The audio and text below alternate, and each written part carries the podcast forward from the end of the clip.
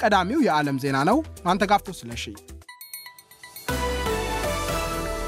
የዲደብሊው ዜና ጤና ይስጥልኝ አድማጮች። በቅድሚያም አርስተ ዜና በኢትዮጵያ መንግስትና መንግስት ሸኔ ሲል በአሸባሪነት በፈረጀው የኦሮሞ ነጻነት ሰራዊት መካከል ሶስተኛ ዙር ድርድር ሊኖር እንደሚችል ተገለጸ። በምስጢር የተደረጉት ሁለቱ በኋላ ላይ መክሸፋቸው ይታወሳል። ሰላማዊ ሰዎች በተደጋጋሚ የጥቃት ኢላማ በሚሆኑባት የኦሮሚያ ክልል ሆሮ ጉድሩ ወለጋ ዞን አሙር ወረዳ ውስጥ ትናንት 13 ሰዎች ተገደሉ። በወረዳው ከሚገኙ አስር ቀበሌዎች 49 ሺህ ያህል ሰዎች ከቤት ንብረታቸው ተፈናቅሏል። በዓለም ላይ የተከሰተውን የከባቢ አየር ጥፋት ለመቀልበስ በዱባይ የከባቢ አየር ጥበቃ ጉባኤ ኮፕ 28 ላይ ስምምነት ተደረገ። ከመላው ዓለም 200 ግድም ሀገራት የተውጣጡ ተሰብሳቢዎች ከቅሪተ እንስሳት አሊያም ቅሪተ ተክሎች ብስባሽ ከሚገኝ የኃይል ምንጭ ወደ ሌላ አማራጭ ሽግግር ለማድረግ ዛሬ ለመጀመሪያ ጊዜ ተስማምቷል። የተባበሩት መንግስታት ድርጅት ጠቅላላ ጉባኤ በጋዛ አስቸኳይ የተኩስ አቁም እንዲደረግ በአብላጫ 153 ድምፅ ደገፈ። ዜናው በዝርዝር በኢትዮጵያ መንግስትና መንግስት ሸኔ ሲል በአሸባሪነት በፈረጀው የኦሮሞ ነጻነት ሰራዊት መካከል ሶስተኛ ዙር ድርድር ሊኖር እንደሚችል ተገለጸ።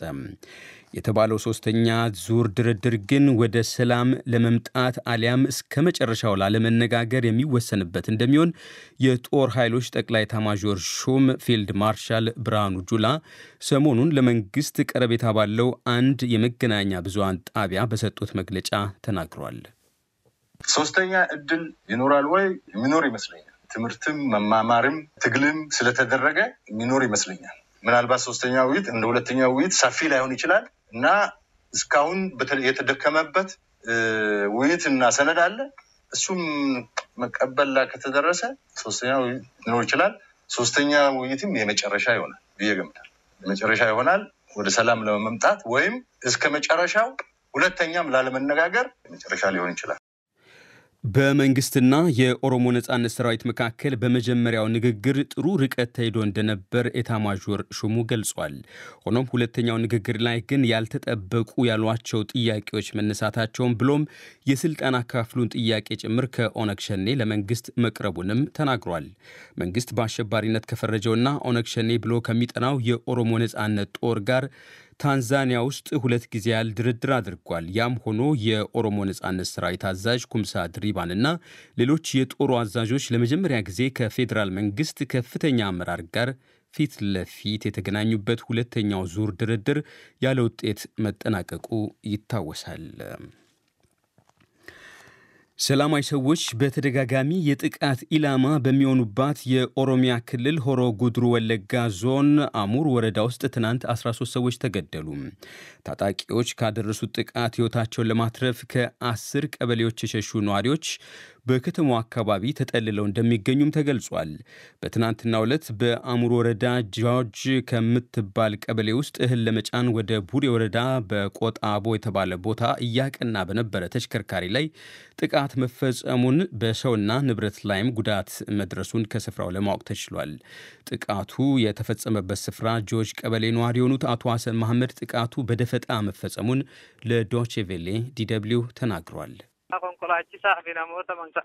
ጆርጅ በሚባል ቦታ ትናንት ወደ ጫቦ እና በቆጣቦ እየሄደ ባለበት ሰዓት ጠዋት ላይ ነው ጥቃቱ የተፈጸመው። አሽከርካሪውንና ሌሎች ሰራተኞችን ጨምሮ አስራ ሶስት ሰዎች ሕይወት አልፈዋል።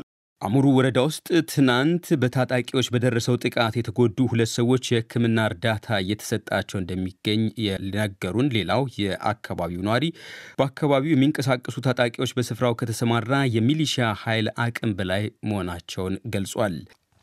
በሽብር ተግባር ተሳትፏል በሚል ትናንት በቁጥጥር ስር የዋሉት የቀድሞ የሰላም ሚኒስትር ዴታ አቶ ታዬ ደንዳ ባለቤት ከመኖሪያ ቤታቸው እንዲለቁ እንደተነገራቸው ሮይተርስ የዜና ምንጭ ዘገበ።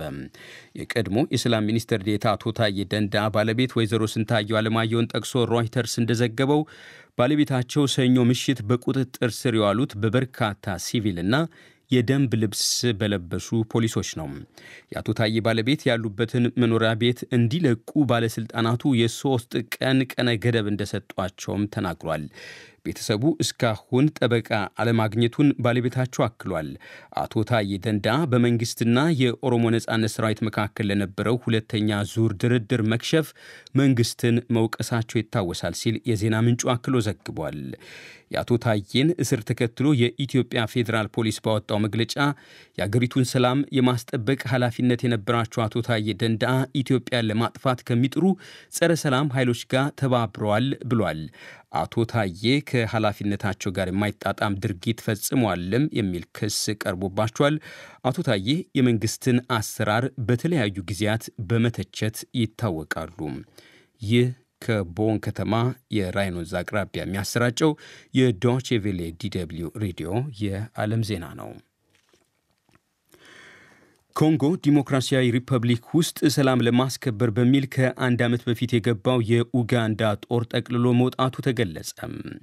የኡጋንዳን ጨምሮ የምስራቅ አፍሪቃ ማህበረሰብ ሰላም አስከባሪዎች ኮንጎ ውስጥ የአማጽያን ጥቃትና ከፍተኛ የሰብአዊ መብት ጥሰትን ማስቆም አልተቻላቸውም የሚል ብርቱ ትችት ሲሰነዘርባቸው ነበር። የኡጋንዳ ጦር ሰራዊት ጦሩን ከኮንጎ ወደ አገር ቤት ስለመመለሱ ዛሬ ባወጣው መግለጫ ተልኳችንን አሳክተናል ብለን እናምናለን ብሏል። ከ1500 በላይ የሚገመቱ የሱዳን የኬንያና የቡሩንዲ የሰላም አስከባሪዎችም ከኮንጎ ዲሞክራሲያዊ ሪፐብሊክ ቀደም ሲል ወጥቷል። አሁንም ድረስ እዛው የቀሩ የኬንያና የደቡብ ሱዳን ወታደሮች በሚቀጥሉት ሁለት ሳምንታት ይወጣሉ ተብሎ እንደሚጠበቅ የፈረንሳይ ዜና አገልግሎት ኤኤፍፒ ዘግቧል።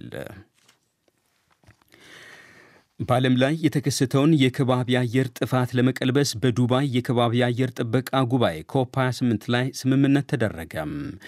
ከመላው ዓለም 200 ግድም ሀገራት የተውጣጡ ተሰብሳቢዎች ከቅሪተ እንስሳት አሊያም ቅሪተ ተክሎች ብስባሽ ከሚገኝ የኃይል ምንጭ ወደ ሌላ አማራጭ ሽግግር ለማድረግ ዛሬ ለመጀመሪያ ጊዜ ተስማምቷል።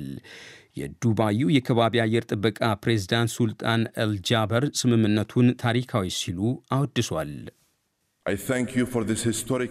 ለዚህ ታሪካዊ ስኬት ላመሰግናችሁ እወዳለሁ። አንድ ነገርም እንድል ፍቀዱልኝ። ያለ እናንተ የጋራ ጥረት ይህን ታሪካዊ ስኬት ማሳካት ባልቻል ነበር። በድጋሚ አመሰግናችኋለሁ። ከጉባኤው ተሳታፊዎች መካከል ቻይና የኃይል አማራጭ ሽግግር በማድረግ ረገድ የበለጸጉ ሀገራት ቀዳሚ ሊሆኑ ይገባል ብላለች። የቻይና የሥነ ምህዳርና ከባቢ አየር ሚኒስትር ዛሆ ይንግሚን የበለጸጉ ሀገራት ታሪካዊ ኃላፊነት አለባቸው ሲሉም አጽንኦት ሰጥቷል። የበለጸጉ ሀገራት ለከባቢ አየር የማይናወጥ ኃላፊነት አለባቸው።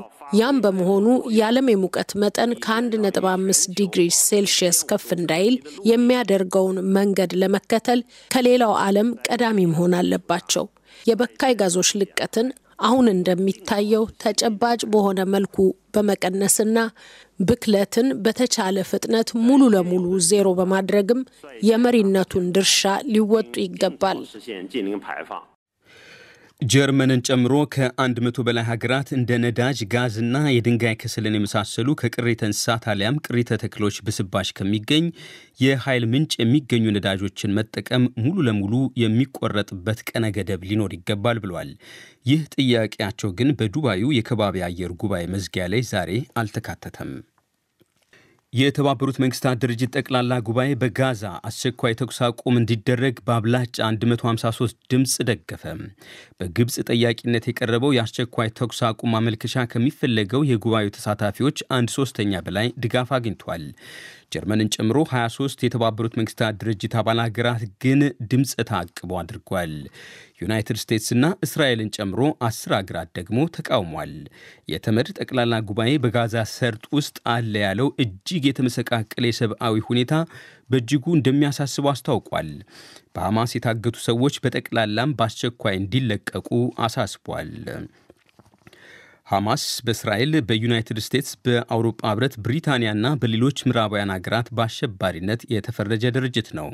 የፍልስጤም ተወካይ የተመድ የተኩስ አቁም ውሳኔን ታሪካዊ ሲሉ አወድሷል። በጦርነቱ እስካሁን 1200 ሰዎች በሐማስ ሲገደሉ 240 መታገታቸው ተገልጿል። እስራኤል በወሰደችው መጠነ ሰፊ አጸፌታ ጥቃት ደግሞ ከ18400 በላይ ፍልስጤማውያን መገደላቸውና ከ50 ሺህ በላይ መቁሰላቸውን በሐማስ ቁጥጥር ስር የሚገኘው የጋዛ ጤና ሚኒስቴር ገልጿል። ይህ ዶችቬሌ ሬዲዮ ነው።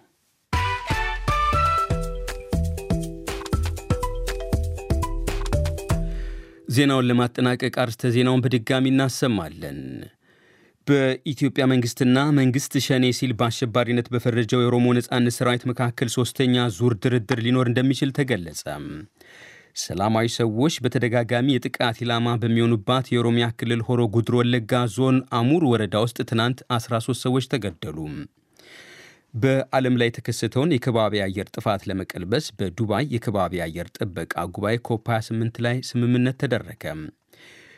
የተባበሩት መንግስታት ድርጅት ጠቅላላ ጉባኤ በጋዛ አስቸኳይ የተኩስ አቁም እንዲደረግ በአብላጫ 153 ድምፅ ደገፈ። ዜናው በዚሁ አበቃ። መልካም ጊዜ። ጤና ይስጥልኝ።